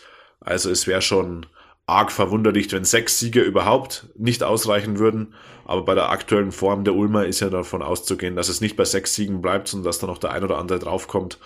Auch wenn es jetzt unter der Woche mal eine Niederlage gab, stark ersatzgeschwächt bei Venedig. Aber dennoch, mit 6 zu 6 sind die Voraussetzungen hervorragend für den Einzug in die nächste Runde. Ja, die nächste Runde wären dann die Playoffs, wo dann über Kreuz gespielt wird. Also der erste aus Gruppe A gegen den achten aus Gruppe B und äh, dann natürlich äh, so weiter. Die Ulmer aktuell auf Platz 5 würden dann auf den Viertplatzierten aus der Gruppe A treffen. Das ist jetzt natürlich viel zu früh zu sagen, wer das wäre, aber da erwarten dann schon ganz gute Kaliber, wie Lokomotiv Kuban Krasnodar beispielsweise, Partizan Belgrad ist mit dabei, Juventud Badalona ist mit dabei, äh, Andorra ist mit dabei und so weiter und so fort. Ankara mit Henrik Rödel an der Seitenlinie. Also da sind schon richtige Hochkaräte auch mit dabei in diesem Wettbewerb. Das wird auf jeden Fall auch weiterhin, glaube ich, großen Spaß machen. Aber äh, wenn wir gucken, die Ulmer nur einen Sieg hinter oder sogar nur eine Niederlage mehr, wenn wir so betrachten, hinter Bologna. Ähm, das ist schon eine richtig gute Saison, die die Ulmer da auf internationalem Parkett bisher spielen, oder Lukas? Absolut. Also die sind von ja, Woche für Woche werden die Ulmer besser. Lakovic macht da einen exzellenten Job, auch wenn er sicherlich in den letzten Wochen da ähm, Corona-bedingt eher kürzer treten musste. Aber Ulm ist nicht nur zum Mitschwimmen und Mitmachen da im Eurocup dabei, sondern hat ja schon diverse ähm, Auswärtssiege oder Statement-Siege ganz generell, egal ob zu Hause oder auswärts, geholt und auch den Großen schon gezeigt, dass, dass man da mitmachen kann. Und im Gegensatz, um das kurz zu korrigieren, die Champions League hat nicht Hin- und Rückspiel, sondern ähm, Best of Three Format, ah, hat der Eurocup ja im, im, den, in den Playoff-Runden ein äh, Single-Knockout-Matchup. Äh, Demnach ähm, haben auch die Ulmer und die Hamburger, die sicherlich in ihren Spielen eher als Außenseiter ins Rennen gehen werden, aber auch da in den Playoffs die Chance natürlich in einem Spiel ähm, den richtig großen, äh, die da noch mitspielen und sich Hoffnung auf die Euroleague machen, schön in die Suppe zu spucken. Und Ulm ist sicherlich ein Gegner, den keiner der, der Teams aus Gruppe A, die da hinter der Spitze rangieren und sich ebenfalls Hoffnung machen, spielen möchte. Ja, das kann ich mir auch vorstellen. Wie geht es dann da weiter, Single Knockout Stage bis ins Finale rein? Bis zum Ende, ja. Das ist dann knallharter Wettbewerb um die Euroleague, die Top 2, wenn ich es richtig weiß, aus dem Europe Cup, äh, aus dem Euro Cup äh, qualifizieren sich dann ja für die Euroleague. Da werden die Ulmer aber höchstwahrscheinlich nicht dazugehören. Ja, wir würden es gerne sehen, so ist es nicht. Ne? Ja, aber, das stimmt. Wahrscheinlich ist es nicht. Ne? Das stimmt. Und damit wären wir auch schon bei unserem nächsten Thema Euroleague. Da gab es ja zwei äh, extrem äh, gute Spiele von den Bayern in der letzten Woche. Da gab es äh, einfach viel zu sehen in der vergangenen Woche. Äh, Robert, was hast du da so gesehen? Was, was geht da in der Euroleague gerade ab? Ja, aus Sicht der deutschen Teams ist die Lage ein bisschen zwiegespalten, während die Bayern wieder voll zurück sind im Playoff-Rennen. Sie haben ganz knapp in Barcelona verloren, wo durchaus mehr drin gewesen wäre, haben aber dann am Ende der Woche zu Hause gegen Maccabi Tel Aviv einen eindrucksvollen Sieg gelandet, nur 52 Punkte zugelassen. Das waren so wenige wie noch nie zuvor in ihrer Euroleague-Geschichte. Und auch Maccabi hat noch nie so wenige Punkte erzielt. Ich glaube, seit 1962. Also das war schon defensiv extrem gut, was die Bayern da gezeigt haben. Offensiv hakelt's noch ein bisschen. Das trifft aber nicht nur auf die Bayern zu, sondern generell auf viele Mannschaften aktuell. Wie eben angesprochen, mit einer Bilanz jetzt von 12 zu 12 steht jetzt in der kommenden Woche ein richtungsweisendes Spiel an. Man ist zu Gast bei Fenerbahce, die nahezu gleich auf sind, haben noch ein oder zwei Spiele weniger absolviert als die Bayern. Da wird es wieder ein direktes Duell geben um den Playoff-Platz. Ja, Alba Berlin ja mit einer A-Lizenz auf Probe sozusagen ausgestattet. Äh, ich glaube, das ist jetzt vor allem extrem wichtig, wenn wir auf die Tabelle schauen, äh, Lukas, dass die Berliner nicht absteigen können aus der Euroleague. Ja, so, so bitter das ist für den Sportfan, der sagt, ey, warum, also diese zweite Saisonhälfte für die vier, fünf Teams, die da unten drin sind, macht ja eigentlich gar keinen Sinn mehr. Ähm, so gut ist es für Alba Berlin und auch so schön natürlich äh, für die Kollegen, dass da das gesichert ist. Und deshalb ähm, war es natürlich jetzt nach der Corona-Pause auch hart für Berlin, dass man da sehr viele Nachholspiele und jetzt, ich glaube, neun Spiele in, direkt nach der Quarantäne hatte. Ähm, aber gleichzeitig ging es für Alba Berlin auch mehr darum, Fahrt aufzunehmen, die Spiele schnell zu absolvieren, sich möglichst gut zu verkaufen. Und das hat ja nicht nur gegen Kasan jetzt am Mittwoch sehr gut geklappt. Und von dem her einfach zu zeigen, der Euroleague und allen Anteilseignern, dass man da ein extrem kompetitives und ambitioniertes Programm ist, das nicht irgendwelche Aussuchen sucht, sondern vorangeht, sein Team entwickelt. Das tut Berlin sehr gut. In, sowohl in der BWL als auch in der Euroleague hätten sie sich sicherlich vor Saisonbeginn mehr erhofft als da, wo sie jetzt stehen. Aber gemessen daran, was da in den letzten Wochen äh, ja alles passiert ist, wie die Spieler eingeschlagen haben oder vielleicht auch noch nicht so eingeschlagen haben, wie man sich das erhofft hat, ist da bei Berlin sicherlich in allen Wettbewerben absolut im Soll und ja auch auf nationalem Terrain super. Und in der Euroleague ähm, ging es ja ohnehin nur darum, sich nach und nach Stück für Stück zu, zu etablieren, Saison für Saison zu verbessern. Und dass damit Alba Berlin zu rechnen ist, hat ja nicht nur Unix Kasan am Mittwoch zu spielen bekommen. Ja, und das könnte ja sogar auch langfristig noch äh, Auswirkungen haben. Bei Kasan, das sind ja wenige Siege, die am Schluss darüber entscheiden, wer in die Playoffs kommt und wer nicht. Und Kasan ist nur einen Sieg vor dem FC Bayern. Und äh, mit diesem Sieg äh, der Berliner könnten sie sogar dem Konkurrenten aus München da einen Gefallen getan haben, was aber, glaube ich, auf internationalem Parkett, glaube ich, nicht mal so ungewollt ist jetzt so unter deutschen Mannschaften. Könnte ich mir zumindest ja, ich, ich, vorstellen. Ich glaube, die Berliner stören sich daran nicht, solange sie nicht mit ihren Siegen Baskonia in die Playoffs bringen. Ähm, deshalb ist es denen, glaube ich, herzlich egal, wenn nicht alle Ex-Spieler da wieder reinkommen. ähm, und ans ansonsten ja durchaus schöner für den deutschen Markt, auch für Alba Berlin, wenn ähm, am Ende des der, der Saison Leute vor Magenta Sport fasziniert zuschauen, vor, vor und im Audidome sind und das Final Four, egal ob es jetzt in Berlin oder nicht in Berlin stattfindet, ähm, ja einfach mit, mit deutscher Beteiligung oder vielleicht auch nicht mit deutscher Beteiligung, aber zumindest mit der realistischen Chance einer deutschen Beteiligung stattfinden kann. Ähm, tut dem Basketball gut, tut langfristig dann auch aber Berlin gut und ob es dann ja der eine Club oder der andere Club ist es eher egal. Vielleicht drückt man dann, dann doch den Münchnern minimal mehr die Daumen. Ja, hoffentlich, dass es irgendwann mal beide wären. Das wäre natürlich super. Ähm, Robert, du bist vor Ort in München, siehst die Bayern oft auch in der Euroleague. Was äh, haben wir von den Bayern noch zu erwarten? Wo kann die Reise noch hingehen? Sind die Playoffs drin aus deiner Sicht? Ja, natürlich sind sie drin, wenn man auf die Tabelle blickt. Es liegen zwischen Platz 6 und 11 nur zwei Siege. Die Bayern sind, wie angesprochen, Zehnter aktuell. Aber die Bayern haben schon noch ein schwieriges Programm. Jetzt auswärts bei Fenerbahce, sie müssen noch ein Nachholspiel absolvieren, auswärts bei Anadolu Efes, die ja auch gleich auf mit ihnen sind. Also da ist der Spielplan schon knackig für die Bayern, weil jetzt in den Wochen, in den letzten Saisonwochen der regulären Euroleague-Saison geht's sehr häufig noch gegen Teams, die jetzt unter den ersten sechs, sieben platziert sind.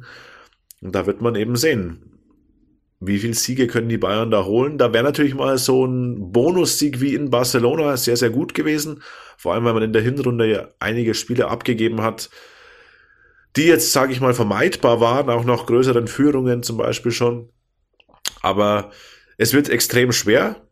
Aber die Mannschaft ist, ist gut in Form. Jetzt wird man sehen, wie sich der Ausfall von Jaramas darstellt, wann Darren Hilliard zurückkehren kann ja, es muss schon sehr, sehr viel gut laufen, dass es für die Playoffs klappt.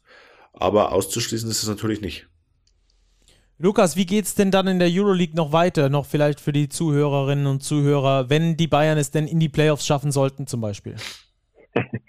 Habe ich mich mit meiner Expertise für die anderen Runden dafür qualifiziert. Danke. Ja, genau. Ähm, ja, aus, aus leidhafter Erfahrung der Bayern von letztem Jahr ähm, ist es ja durchaus etwas präsenter als die ähm, Formate in den anderen europäischen Wettbewerben. Also es wird in dem Sinne klassisch eine Playoff-Runde gespielt vom, vom ersten bis zum achten. Die, äh, ja, der erste spielt gegen den achten, der zweite gegen den siebten und so weiter und so fort. Ähm, die, die acht Teams spielen im Best of Five Format. Ähm, der jeweils besser platzierte hat Heimrecht. Die Gewinner qualifizieren sich fürs Final Four und dort wird dann äh, Single Knockout gespielt, also entsprechend nur, nur ein Spiel oder halt zwei, eins im Halbfinale A, eins im Halbfinale B und dann noch das Championship Game und ähm, Stand jetzt findet das Ganze noch bei Alba Berlin statt, aber oder in, in der Mercedes-Benz Arena äh, in Berlin. Die Gerüchte mehren sich aber ja, dass Belgrad da eher die, den Zuschlag nochmal bekommen wird aufgrund der Corona-Situation beziehungsweise aufgrund des Verhaltens zur Corona-Situation der Regierung. Ja, da können wir dann auch nochmal gesondert äh, etwas ausführlicher darüber sprechen, wenn da äh, mehr News oder mehr Gerüchte oder vielleicht auch mehr belegte Gerüchte im Hintergrund dann äh, nochmal zu uns durchdringen. Da werden wir alle nochmal tief in unsere Kanäle reinhören. Vielleicht kriegen wir dann das ein oder andere ähm, äh, Informationchen dann noch bis zur äh, kommenden Sendung, dass wir euch da up to date halten können, wenn es denn da äh, News dazu gibt. Lukas, vielen Dank für deine lange Zeit hier bei uns. Vielen Dank für deine Expertise. Du bist der Mann für die Zahlen. Du hast es gemerkt. Du hast einfach die Ahnung. Deswegen mussten wir dich einkaufen. Ihr habt auch sehr viel Ahnung. Das ist ohne Frage. Das ist keine, keine Kritik und äh, sehr gerne wie jederzeit wieder. Sehr schön. Dann noch einen schönen Sonntagabend und bis hoffentlich ganz bald wieder. Euch auch. Danke. Herzlichen Dank. Mach's bis gut, dann. Lukas. Ciao. Schöne Zeit. Ciao, ciao. Ciao. Robert, da haben wir wieder was gelernt. In Sachen Modi sind wir jetzt fit. Ja, auf jeden Fall. Es ist echt schwierig, da einen Überblick zu behalten. Ich bin wirklich selber äh, da immer sehr bemüht, den Überblick zu behalten, aber es ist nicht, es ist nicht einfach. Das kann man auf jeden Fall sagen. Vier verschiedene Wettbewerbe, vier verschiedene Modi, überall Mannschaften, die man natürlich größtenteils kennt, aber dann sind natürlich auch so ein paar Mannschaften dabei, wie jetzt, keine Ahnung, ZZ Leiden, habe ich jetzt noch nicht ganz so oft in meinem Leben gesehen. Ähm, es ist immer sehr interessant auf jeden Fall. Der europäische Basketball, aber ihr habt es gesehen, es sind noch relativ viele deutsche Mannschaften dabei, auch mit ganz ordentlichen Aussichten. Gerade im Euro, im Euro Cup ist das äh, eine coole Nummer. Ähm, und in der Champions League auch, die, die Ludwigsburger da. Also finde ich sehr interessant und ich glaube, wir werden noch das ein oder andere internationale Spiel begutachten können. Übrigens nur noch hier ganz kurz äh, der Hinweis, den FIBA Europe Cup und die Basketball Champions League, die könnt ihr for free auf YouTube sehen. Einfach das Spiel eingeben oder MHP Riesen äh, Basketball Champions League, dann werdet ihr da auf den Livestream kommen. Äh, den Euro Cup und die Euro League, die beiden gibt es bei Magenta Sport, den Euro Cup hauptsächlich mit den deutschen Mannschaften und die Euroleague natürlich dann mit äh, allen Spielen bei Magenta. Schaut da gerne rein bei den Kollegen. Es lohnt sich jedes Mal. Es ist wirklich ähm, ein absolut erstklassiger Basketball, der da gespielt wird. So, Robert, dann haben wir jetzt noch die Tissot Overtime, die wir heute mit einem kleinen Zitat einleiten wollen oder vielleicht auch mit einem großen Zitat äh, und dann drüber sprechen. Da gab es ja auch schon die ein oder andere Diskussion auf Social Media. Ich würde sagen, wir hören einfach mal rein und dann können wir drüber diskutieren. Hier ist die Tissot Overtime und die startet mit Andrea Trinchieri. Coach, a question in general in Euroleague at the moment we see a lot of low scoring games. You mentioned it's a grind. Is it due to the schedule that the energy of the teams is too it's, low? Uh, it's too much. Physically, it's too much, and uh, so we are trying to copy the NBA. Okay, and I understand NBA is the best basketball product, but you cannot just copy the things without having the same stuff. What I mean, in the NBA, the regular season is 82 games. Okay, so you have 82 opportunities to fix your ranking after a loss. And out of 30 teams, almost, I believe, 16 teams go to the playoff. Here we have 34 games, and out of 18, only 8 goes to the playoff. So it's very difficult to have quality, nice plays, quick basketball, playing every 48 hours. And the importance of the single game is not comparable to the NBA.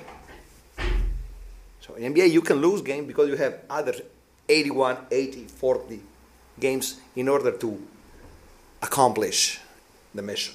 Here, every game is like this. And this is the result. Injured players, low scoring games. The, the, the, the two teams fought. In Barcelona, we fought to the very end, but the quality is something else. So we need to find a solution. I'm not the guy to find a solution, but I, I asked my players to give their best, and they could not play 40 minutes. First half, we're trying to survive, playing bad. Second half, we played great. We gave all our energy. We had a, a, a 10 players rotation. Everybody was in the game. So it's very simple. You cannot do anything different. It's like this. So I don't blame my players and I don't blame the teams for these low scoring games. Ja, Robert, war ja deine Frage da aus der Pressekonferenz beim Spiel der Bayern nach äh, dem Duell gegen Maccabi Tel Aviv. Ähm, und äh, die Frage, die wir besprechen wollen, ist der europäische Basketballspielplan zu voll? Leidet die Qualität darunter? Ähm, was sagst du? Ja. Ja, wir sehen es in der Euroleague.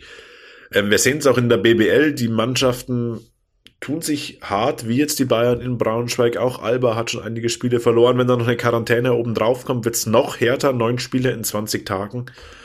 Wir sehen es aber auch in anderen europäischen Ligen. Es ist nicht nur ein Thema, das jetzt von Andrea Trinchieri angesprochen wird, weil das in Social Media, glaube ich, den Bayern schon wieder ausgelegt wurde. Ja, hier wird gejammert und so weiter. Daher war es uns, glaube ich, wichtig, dass wir auch mal die gesamte Frage und die gesamte Antwort hier eingespielt haben. Es ging gar nicht darum zu jammern, es ging eher um eine allgemeine Feststellung. Wenn wir die Spiele zuletzt in der Euroleague anschauen, Bayern, Berlin, erstes Viertel 9 zu 9. Mailand gegen Roter Stern Belgrad, erstes Viertel 8 zu 7. Also wir sehen extrem viele Low-Scoring-Games. Die Teams tun sich extrem hart, in den Flow zu kommen, in den Rhythmus zu kommen. Ja, logisch, die spielen alle 48 Stunden. Quarantäne verschärft das aktuell und natürlich geht das zu Lasten des spielerischen Niveaus. Der Einsatz, der ist da, der Kampfgeist. Jedes Spiel, das man in der Euroleague sieht, passend auch zum Claim der Euroleague Every Game Matters, ist voll. 100% Einsatz, 100% Intensität. Was oft gut anzuschauen ist, weil die Spiele sind allesamt spannend oder sehr häufig spannend. Aber dieses spielerische Niveau, das man sich vielleicht oft erhofft. Diese Aktionen zum Zungeschnalzen, vor allem offensiv, die sieht man vor allem in der Saisonphase wie jetzt Januar, Februar sehr, sehr selten, weil die Belastung einfach unfassbar hoch ist. Und es ist auch kein Zufall, dass nahezu alle Mannschaften mit Verletzungsproblemen zu kämpfen haben. Ja, äh, ich erinnere gerne nochmal an Maodolo, der nicht mehr wusste, wie viele Spiele er in den letzten 20 Tagen gemacht hatte. Und der Reporter hat es ihm gesagt, es waren neun in 20 Tagen. Also das ist, wie du sagst, alle 48 Stunden. Da braucht sich auch keiner äh, zu wundern, dass dann da mal nicht das äh, Niveau am oberen Limit ist. Gerade wenn Alba dann auch noch direkt aus der Quarantäne startet. Also die haben genau dasselbe Problem. Ähm, und und äh, sagen das natürlich auch. Also da gab es äh, das, wie gesagt, wollten wir nicht als Gejammer irgendwie werten, sondern wir wollten das einfach als Diskussionsgrundlage nehmen. Und wenn du auch mal in die Vereine reinhörst, mal bei den Insider nachhörst, die nah an den Mannschaften dran sind, gerade an solchen Euroleague-Mannschaften dran sind, die erzählen dir ja auch, wir, wir trainieren gar nicht. Also quasi Förderung von, von irgendwelchen Spielern oder Integration von irgendwelchen Spielern funktioniert eigentlich gar nicht, außer äh, in Real Life auf dem Feld. Äh, bei, äh, während der Spielzeit auf dem Feld fängst du an, neue Spieler zu integrieren, die du später irgendwann geholt hast, weil die Teams haben vielleicht einen Shootaround. Ich weiß nicht, wie viele von den Zuhörerinnen und Zuhörern schon mal bei so einem Shootaround dabei waren. Das ist quasi nochmal die Systeme durchlaufen, nochmal besprechen, was macht eigentlich der Gegner, wie verteidigen wir dagegen. Das ist vielleicht eine Dreiviertelstunde und dann heißt es, okay, let's go, äh, einmal Huddle und dann geht's abends ins Spiel rein. Äh, und da kannst du natürlich auch keine neuen Spiele integrieren. Du kannst äh, keine Spiele auch fördern als außer halt auf dem Spielfeld.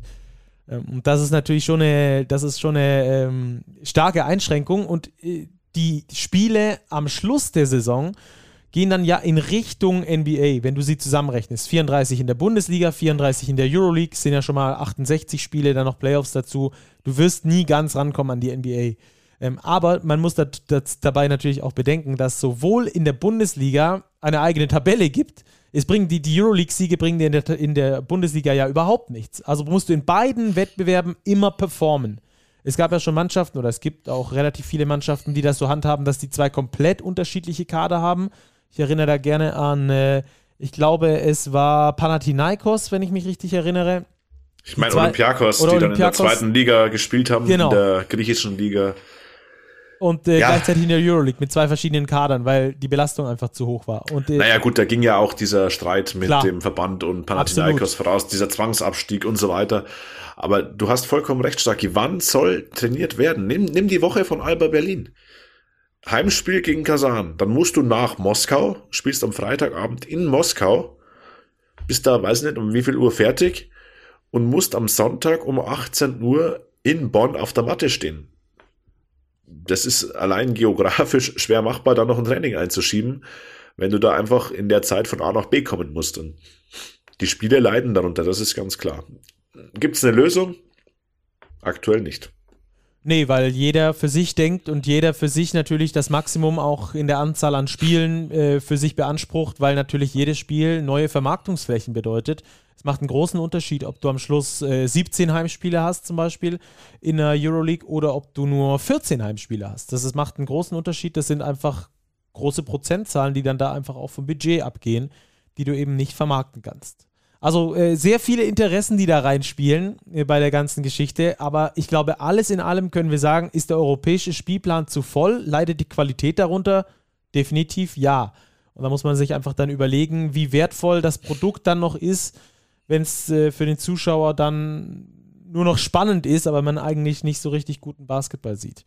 Also ähm, sehr spannende, sehr spannende Angelegenheit, sehr spannende Diskussion da auch. Ähm, da muss was getan werden. Da sind wir nicht die Ersten, die das sagen. Wir werden hier auch nicht das Rad neu erfinden bei uns hier im Podcast, aber dass da natürlich bestimmte Probleme bestehen, ähm, das ist nicht auszuschließen und äh, das können wir auf jeden Fall genauso bestätigen. Eine Lösung, ja, wäre weniger Spiele, aber ob dann die Qualität steigt, ist die andere Frage, weil dann du vielleicht die Spieler nicht in der Liga halten kannst, beispielsweise. Also es gibt äh, sehr viele Argumente für alle Seiten. Am Schluss äh, bestimmen die, die das Geld bezahlen. Und das sind nun mal die Clubs und die Clubs bilden in der Euroleague nun mal die Euroleague als Liga ab. Und entsprechend schwer ist es dann, dann natürlich, äh, da eine Lösung zu finden. Naja, so ist das bei uns im europäischen Basketball.